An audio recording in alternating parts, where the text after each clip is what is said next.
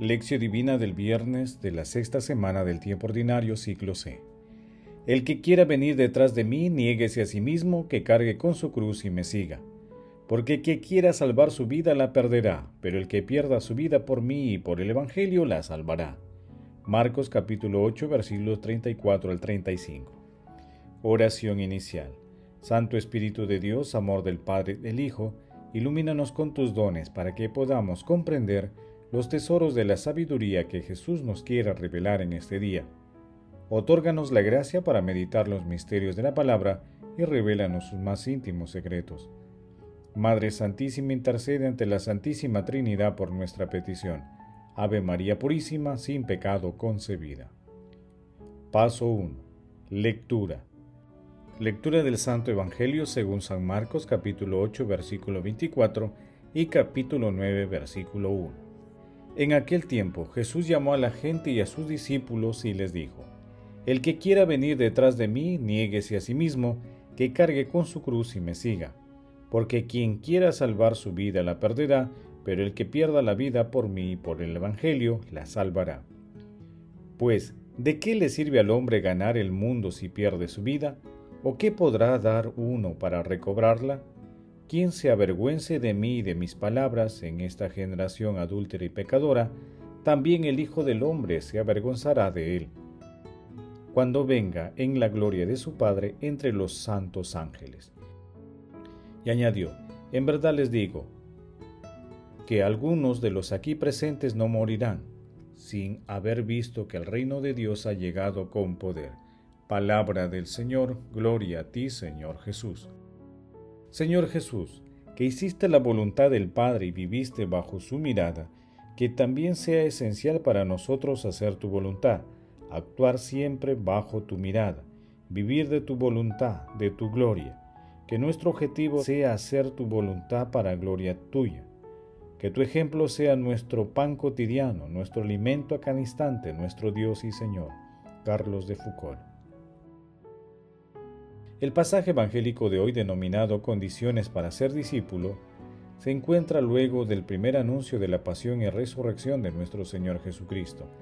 Este texto también se ubica en Mateo capítulo 16 versículos 24 al 27 y en Lucas capítulo 9 versículos del 23 al 27. La clave de la sabiduría del texto está en el significado de la siguiente paradoja porque quien quiera salvar su vida la perderá, pero el que pierda su vida por mí y por el Evangelio la salvará. Así Jesús advierte a sus discípulos de las exigencias del seguimiento, aun en medio de todas las dificultades. El verdadero discípulo anuncia y testimonia con valentía el Evangelio, sin ninguna alianza que no sea con nuestro Señor. Incluso está dispuesto a dar la vida por él es la radicalidad del seguimiento. Paso 2. Meditación. Queridos hermanos, ¿cuál es el mensaje que Jesús nos transmite a través de su palabra? Cargar la propia cruz no quiere decir cargar cualquiera, sino la nuestra, aquella que Dios nos da. Quiere decir que debemos obedecer a Dios todas las horas, todos los instantes de nuestra vida aceptando en cada momento amorosa, paciente y valientemente su voluntad. Esto quiere decir obedecerlo de un modo perfecto. Carlos de Foucault Tengamos presente que los discípulos de nuestro Señor Jesucristo lo dejaron todo y lo siguieron. Iban detrás de Él compartiendo todas las experiencias propias de su misión. Conforme iba pasando el tiempo, este seguimiento físico iba convirtiéndose en un seguimiento espiritual que transformó sus vidas, aun cuando en los momentos cercanos a la pasión de nuestro Señor Jesucristo, muchos de ellos lo abandonaron. El seguimiento a Jesús a pesar de la fragilidad humana debe ser radical. Jesús nos invita a la radicalidad del seguimiento. El que quiera seguirlo debe cargar con su cruz, negarse a sí mismo, significa renunciar a ser el centro de uno mismo, colocando en ese lugar a nuestro Señor Jesucristo. Cargar con la cruz significa seguir a Jesús en medio de las dificultades que se puedan presentar, recordando que Él cargó con el madero y murió crucificado en la cruz. Por ello, preparémonos para defender nuestra fe. Acudamos a nuestros pastores para tener los argumentos bíblicos y espirituales que contrarrestren las corrientes mundanas que promueven el aborto, la eutanasia, la ideología de género, el materialismo, entre otras conductas negativas. Hermanos, cargar con la cruz y seguir a Jesús es una decisión de ganancia plena, y nuestro Señor Jesucristo recompensará a cada uno según su conducta. Meditando el pasaje evangélico intentemos responder, ¿cómo es mi seguimiento a Jesús? ¿Cargo con mi cruz cotidiana y mi seguimiento a Jesús? Que las respuestas a estas preguntas nos ayuden a purificar nuestro seguimiento cristiano. Jesús, María y José nos aman. Paso 3. Oración. Amado Jesús, tú que generaste las más hermosas respuestas de seguimiento de tus discípulos, despierta las vocaciones de seguimiento radical que están especialmente en los jóvenes. Te pedimos también por el Santo Padre, los obispos, sacerdotes, diáconos, consagrados y consagradas, para que te sigan siempre a pesar de las fatigas y contrariedades que se presentan en sus ministerios. Amado Jesús, misericordioso salvado, acudimos a ti para implorar tu perdón a todas las almas del purgatorio. Madre Santísima, elegida desde siempre para ser santa y irreprochable ante el Señor por el amor, intercede ante la Santísima Trinidad por nuestras peticiones. Amén. Paso 4. Contemplación y acción. No hay amor más grande que el que da la vida por los amigos, dice el Señor.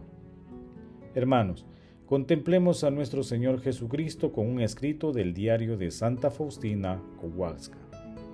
Mi Jesús, veo que al seguirte pasé por todas las etapas de la vida, infancia, juventud, vocación, trabajos apostólicos, tabor, jardín de los olivos, y aquí estoy ahora contigo en el Calvario. De pleno acuerdo me dejé crucificar y estoy crucificada. Aunque camine un poco ya estoy estirada, despedazada sobre la cruz, y siento netamente que de tu cruz viene mi fuerza, que solo tú eres mi perseverancia. Más de una vez escuché la voz de la tentación gritándome, desciende de la cruz. Sin embargo, la fuerza de Dios me fortifica. Abandono, oscuridad, diversos sufrimientos golpean mi corazón. Sin embargo, la ganancia misteriosa de Dios me sostiene y afirma. Deseo beber el cáliz hasta la última gota. Creo firmemente que tu gracia me sostuvo en el jardín de los olivos y ella me vendrá en ayuda, ahora que estoy en el Calvario. Mi Jesús, Maestro, mis deseos están unidos a los deseos que tienes en la cruz. Deseo cumplir tu santa voluntad. Deseo la conversión de las almas. Deseo que tu misericordia sea glorificada y que se realice pronto el triunfo de la Iglesia. Oh mi Jesús, ahora abrazo el mundo entero y te imploro por él tu misericordia. Hermanos, Oremos el día de hoy para que la Santísima Trinidad purifique nuestro seguimiento cristiano. Hagamos el compromiso de seguir a nuestro Señor Jesucristo, cargando nuestra cruz y realizando obras de misericordia en medio de las dificultades que se nos presentan, y enfrentémonos con valentía a las ideologías de muerte que el mundo propone. Mantengámonos vigilantes para no caer en las tentaciones que nos propone el mundo Veamos cada tentación como una prueba, no caigamos en el desánimo, sino más bien hagámosle frente con fe, pidiendo siempre el auxilio del Espíritu y la ayuda de nuestra Santísima Madre la Bienaventurada y siempre Virgen María. Glorifiquemos a la Santísima Trinidad con nuestras vidas. Oración final.